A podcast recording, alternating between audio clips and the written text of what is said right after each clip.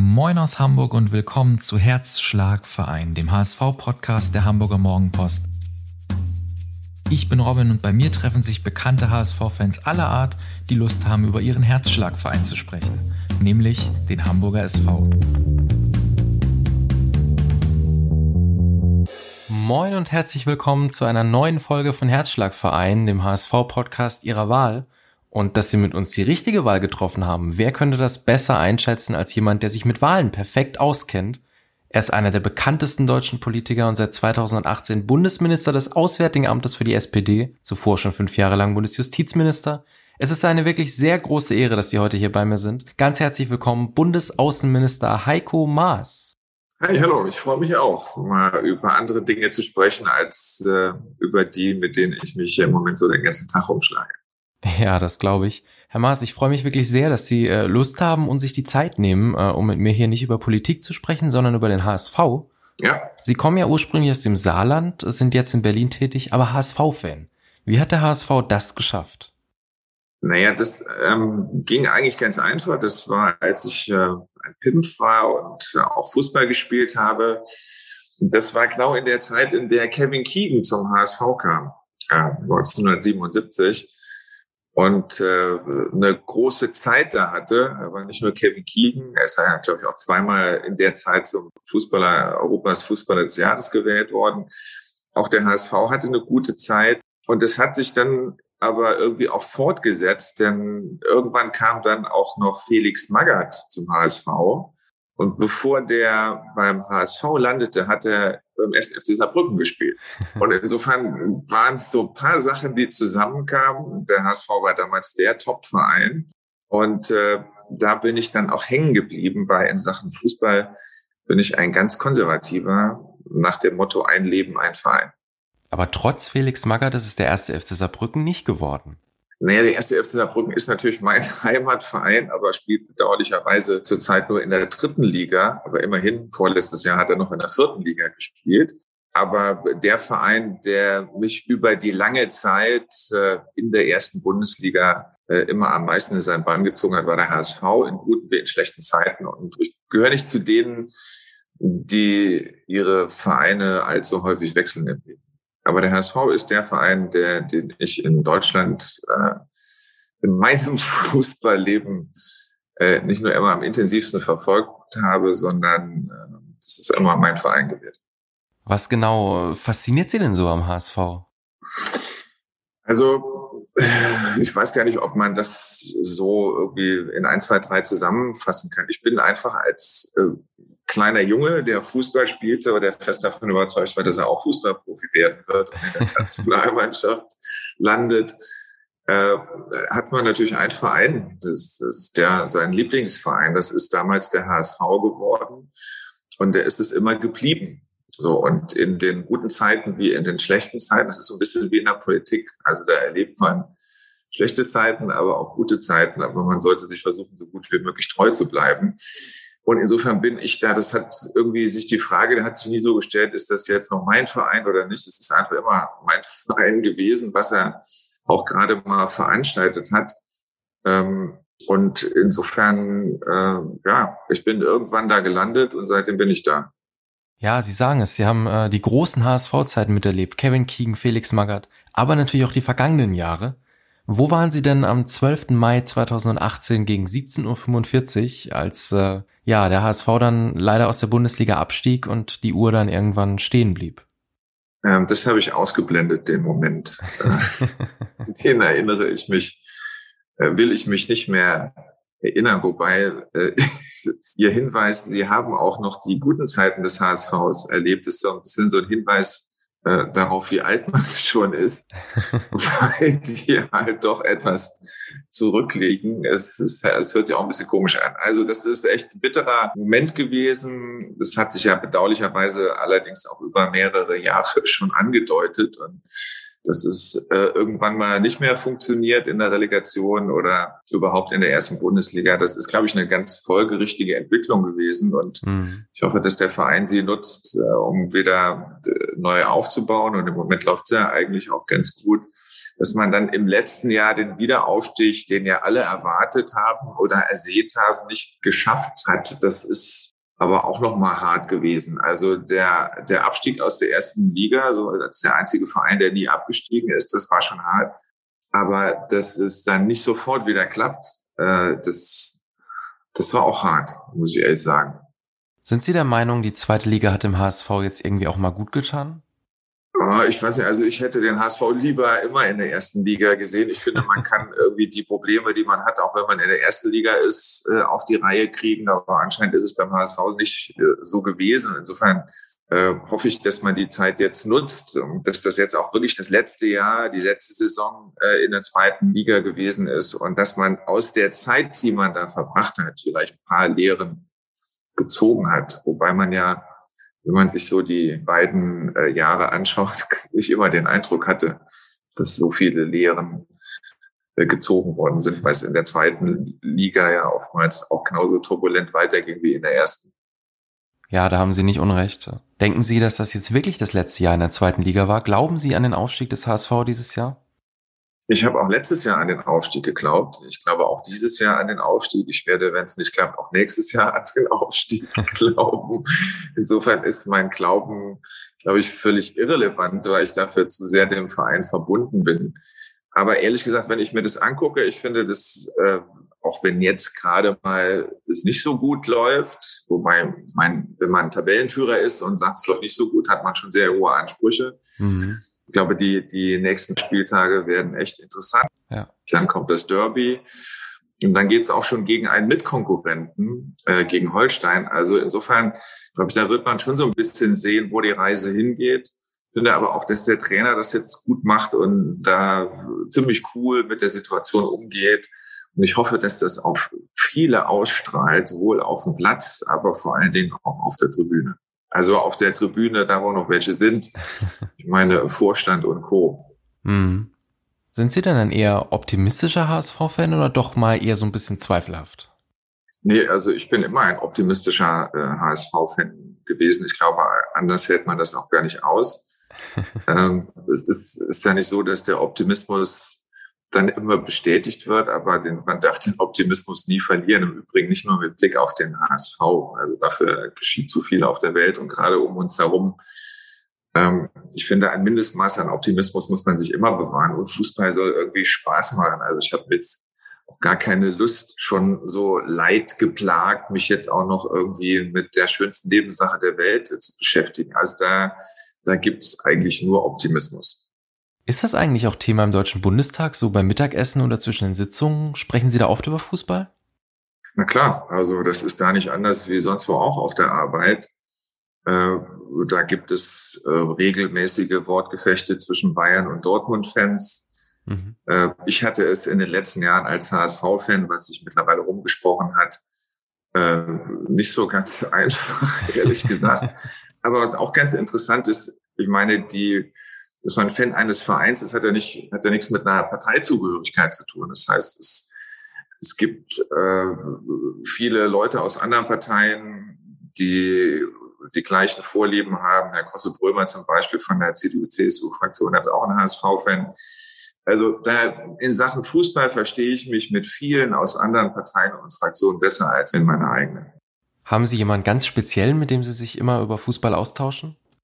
Nee, so speziell gibt's da keinen. Das hängt ja auch immer ein bisschen davon ab, wie gerade mal die Lage ist, ob man überhaupt Zeit hat, ob man mal wartet auf die nächste Abstimmung. Das hängt auch ein bisschen davon ab, mit wem man gerade rumsteht. Äh, ich versuche immer den Bayern-Fans aus dem Weg zu gehen, äh, was nicht immer so einfach ist, weil die sind gut organisiert auch im Bundestag. Aber ach, sind da einige tatsächlich? Ja, ja. Also es gibt selbst beim, also mal bei mir im, in meiner eigenen Partei unser Generalsekretär Lars Klingberg, der ist so ein Hardcore Bayern-Fan und äh, Doro Bär, die Digitalministerin, ne, die kommt wenigstens aus Bayern, da kann man sie ja noch verstehen. ähm, also das, das ist eigentlich schon so ganz, also bei denen, die man einigermaßen kennt, auch persönlich und Draht zu ihnen hat, da ist beim Fußball eigentlich klar, wer zu welchem Verein gehört. Ja, und der Deutsche Bundestag hat ja sogar eine eigene Fußballmannschaft inzwischen, den FC Bundestag. Sie habe ich da gar nicht gefunden in der Ausstellung, Herr Maas. Warum nicht?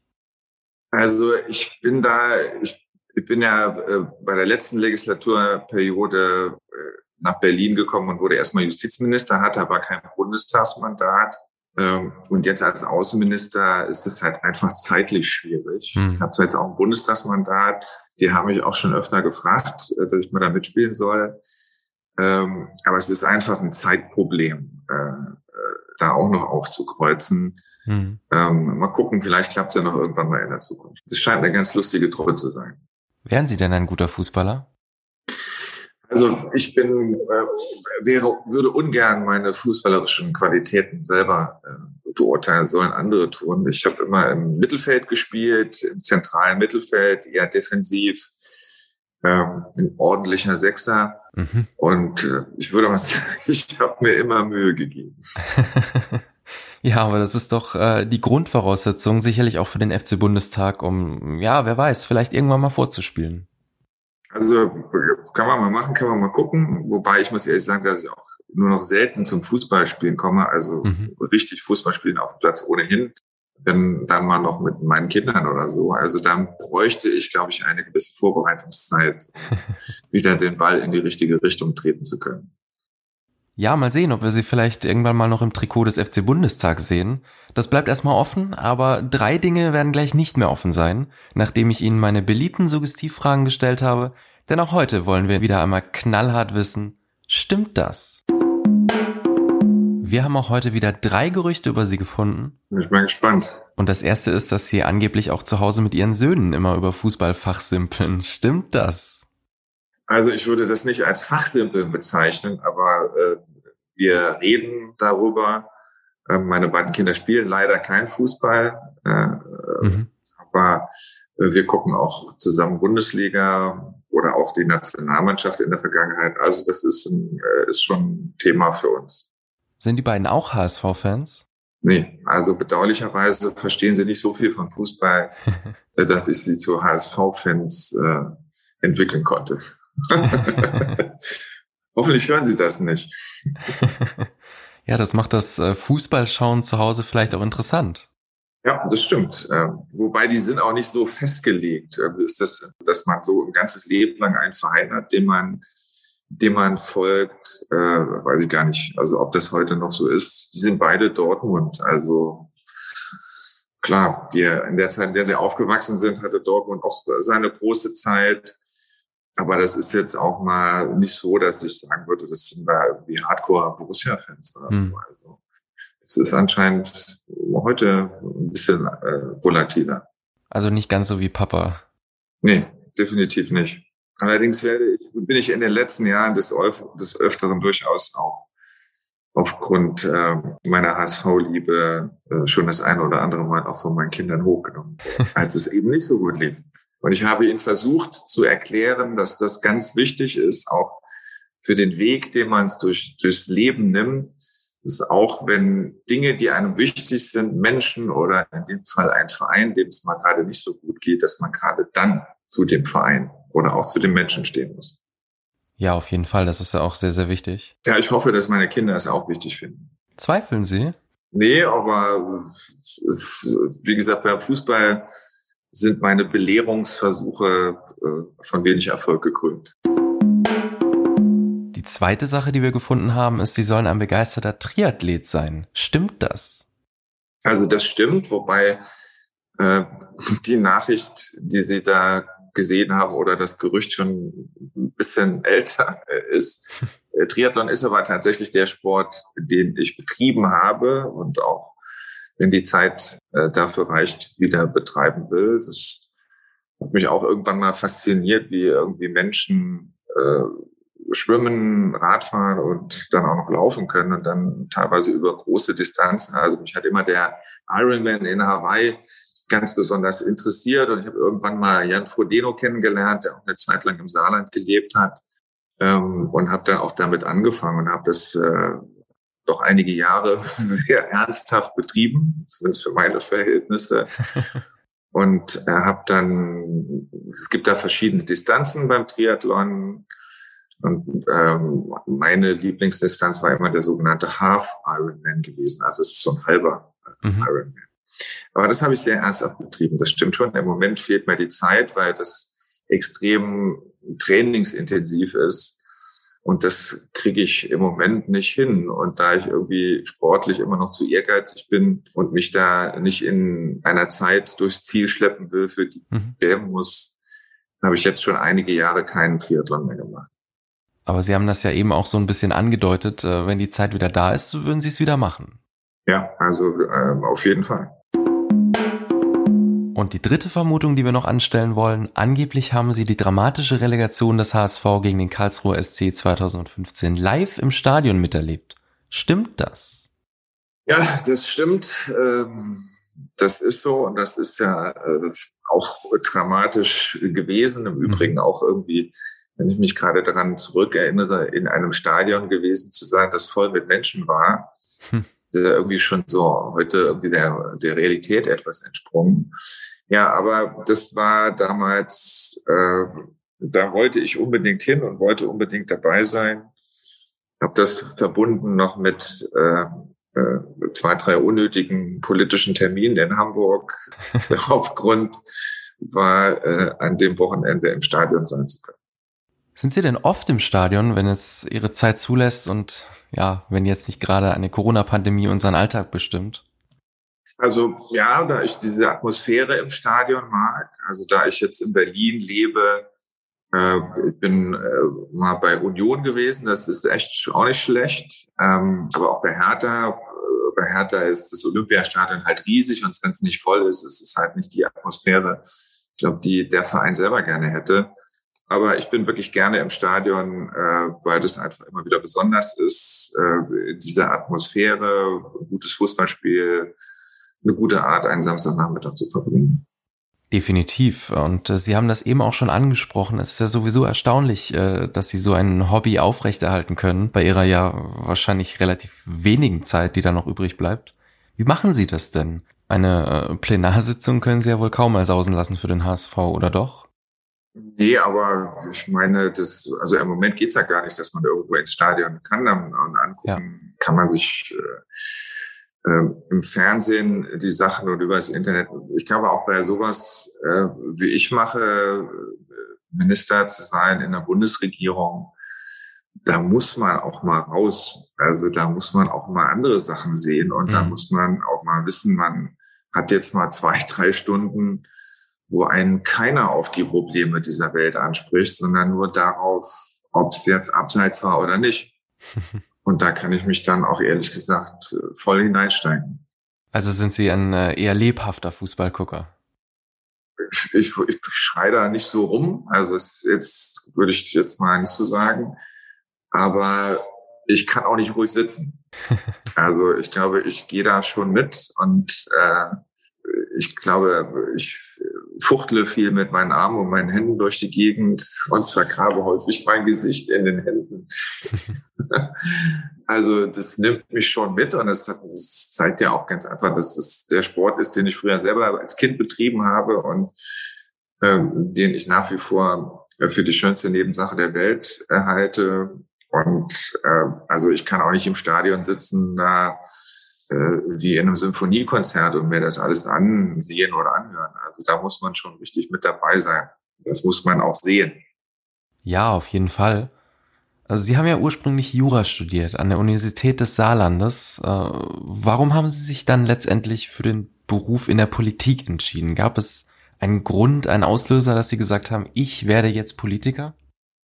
Also so ein richtiges Erweckungserlebnis, äh, das gab es bei mir nicht. Ich habe tatsächlich irgendwann angefangen, Jura zu studieren, weil ich der Auffassung war, dass diejenigen, die sich mit Gesetzen auskennen, die Gesetze auslegen, diejenigen sind, die in einer Gesellschaft auch maßgebliche Entscheidungen treffen. Aber habe dann irgendwann auch gemerkt, dass es eigentlich diejenigen sind, die die Gesetze machen.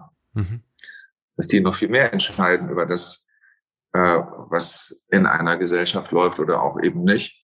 Und habe mich dann entschieden, äh, mich auch politisch zu engagieren, wobei ich nie ähm, ich bin nicht in die Politik gegangen mit dem Ziel, Berufspolitiker zu werden. Ich wollte ja Fußballnationalspieler werden.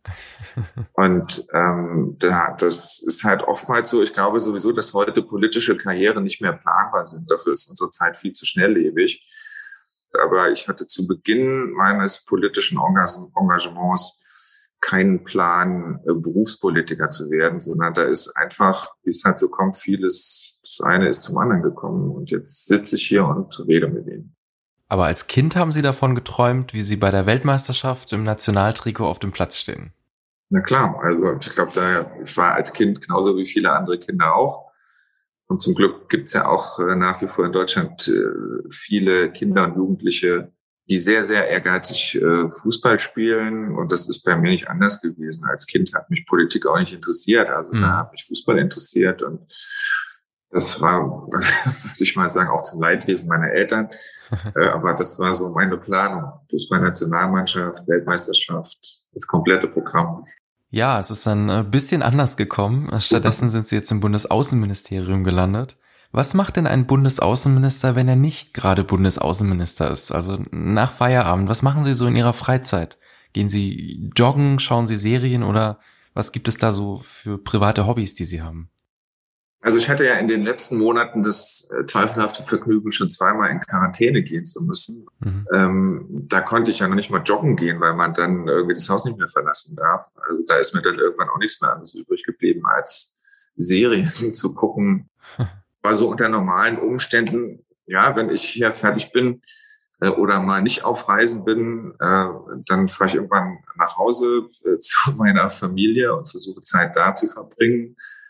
Ich fahre auch sehr gerne Rennrad. Also das ist so das, was ich äh, versuche dann auch an Wochenenden noch einigermaßen zu praktizieren. Für mich ist Sport zu machen extrem wichtig, weil ich brauche auch irgendwas, wo ich mich abreagieren kann. Also das, was sich da so anstaut in der Politik, es ist ja nicht immer vergnügungssteuerpflichtig. Hm. Das muss ich auch irgendwie körperlich äh, loswerden. Und das geht bei mir am besten äh, mit Sport, mit Radfahren, Laufen, äh, Schwimmen, also irgendwas, wo ich mich auch körperlich abreagieren kann. Hm. Und es ist ja auch gesund.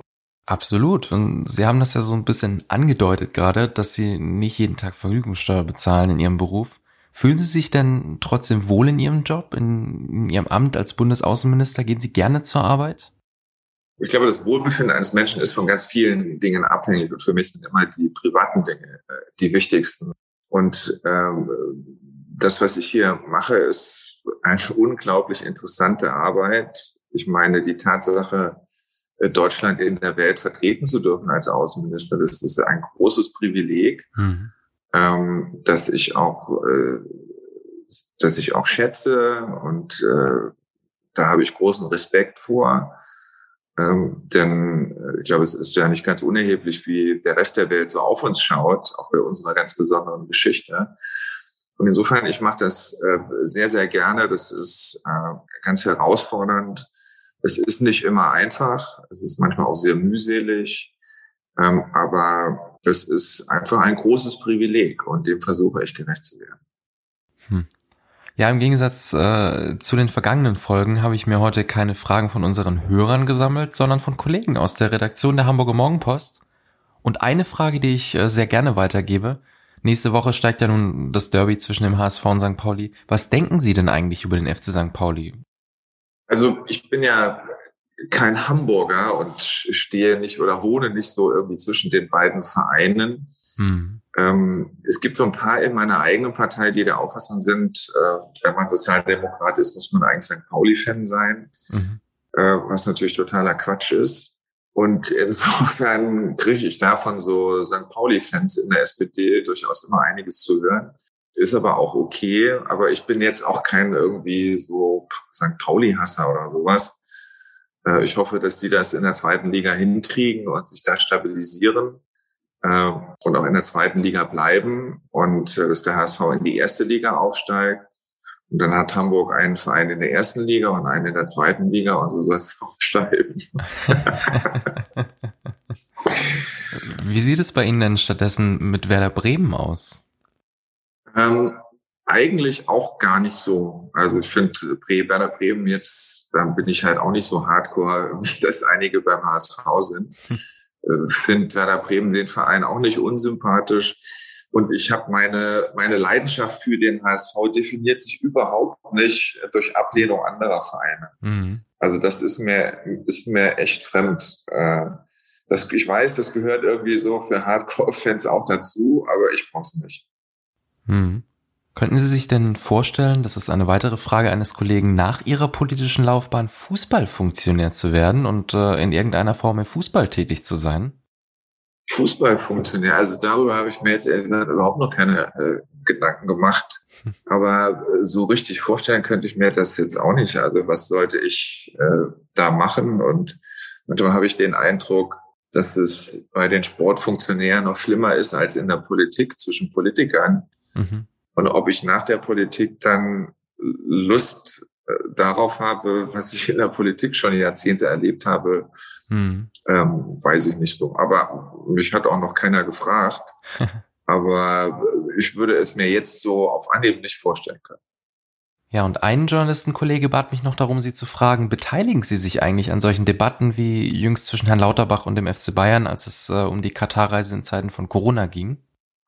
Nee, da beteilige ich mich überhaupt nicht. Also die Debatten können auch andere gerne führen.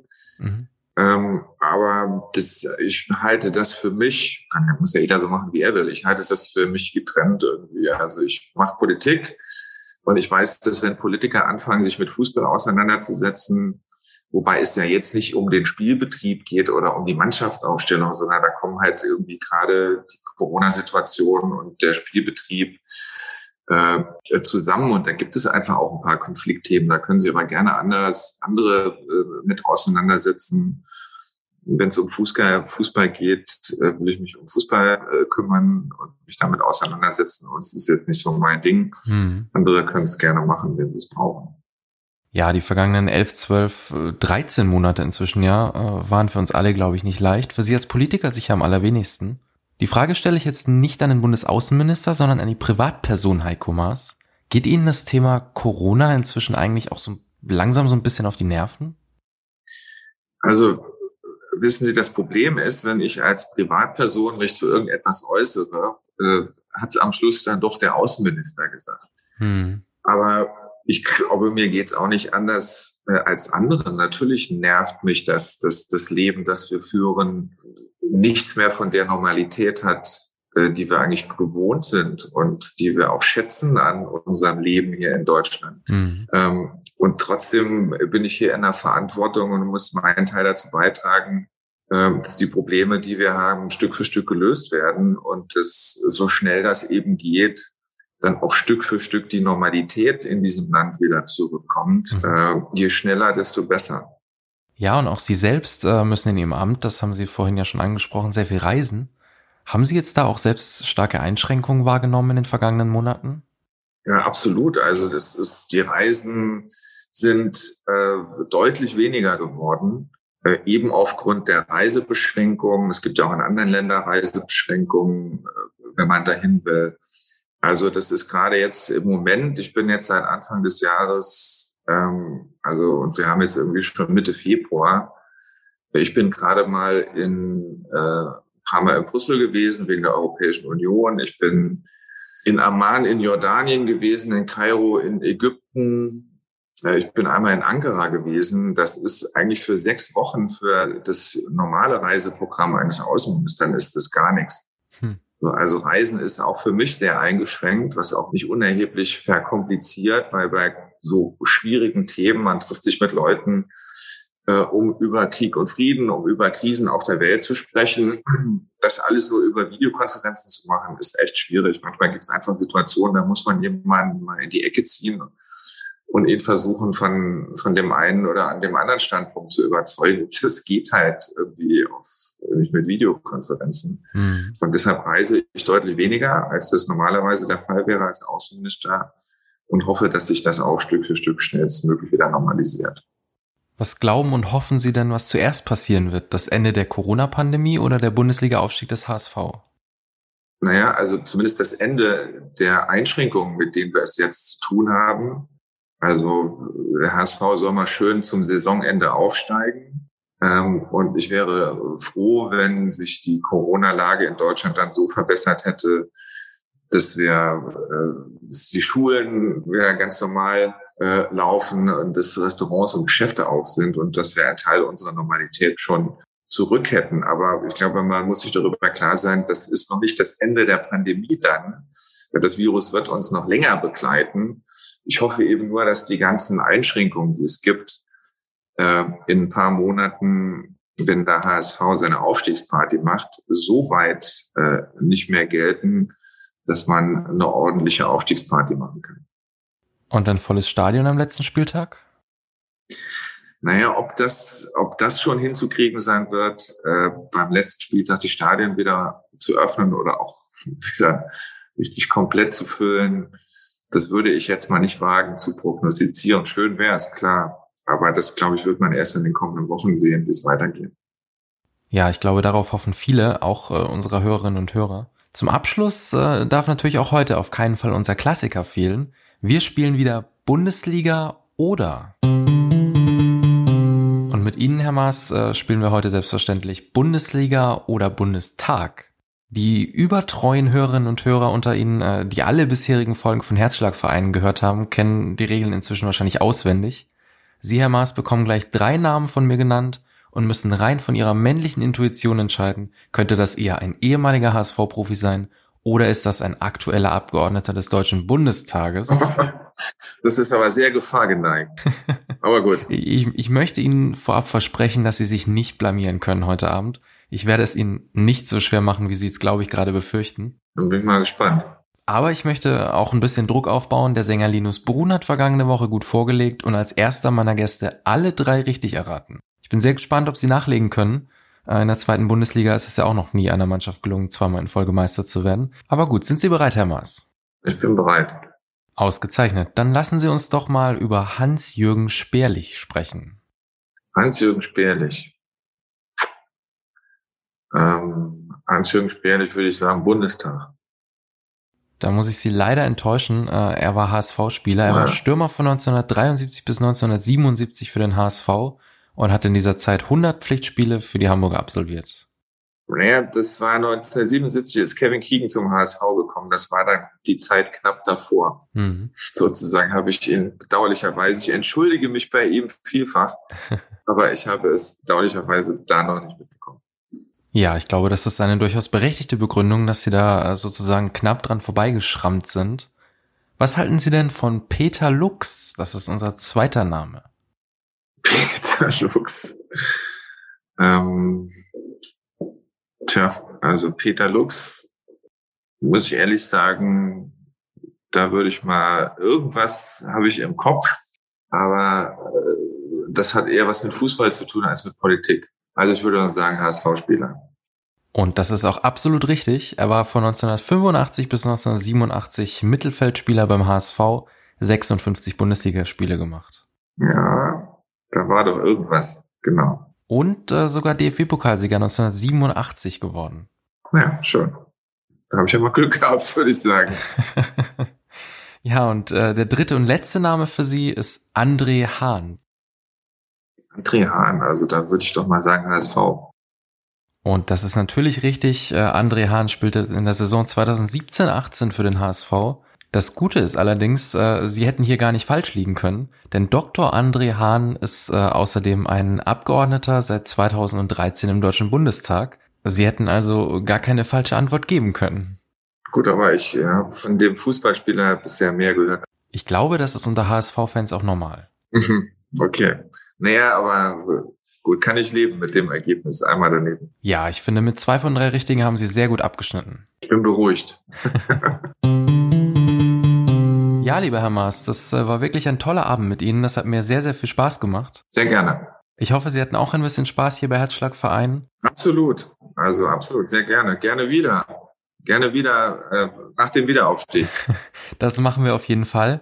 Ich äh, möchte mich auch nochmal ganz herzlich bei Ihnen dafür bedanken, dass Sie sich die Zeit genommen haben und äh, heute hier bei mir waren. Das äh, ist nicht selbstverständlich. Sehr gerne. Ich äh, bin ja froh, hier an meinem Schreibtisch sitzend auch mal was über was anderes sprechen zu können, als über das, was uns sonst hier so beschäftigt. Das glaube ich.